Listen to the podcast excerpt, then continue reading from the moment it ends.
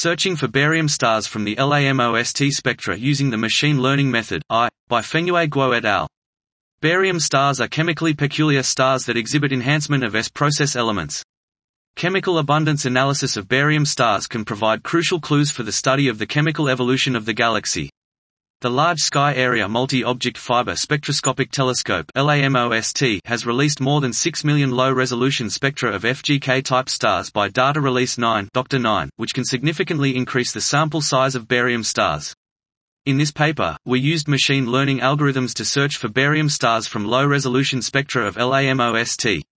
We have applied the Light Gradient Boosting Machine (L G B M) algorithm to build classifiers of barium stars based on different features, and build predictors for determining Ba, Fe, and Senior, Fe of barium candidates. The classification with features in the whole spectrum performs best, for the sample with strontium enhancement, precision equals ninety-seven point eight one.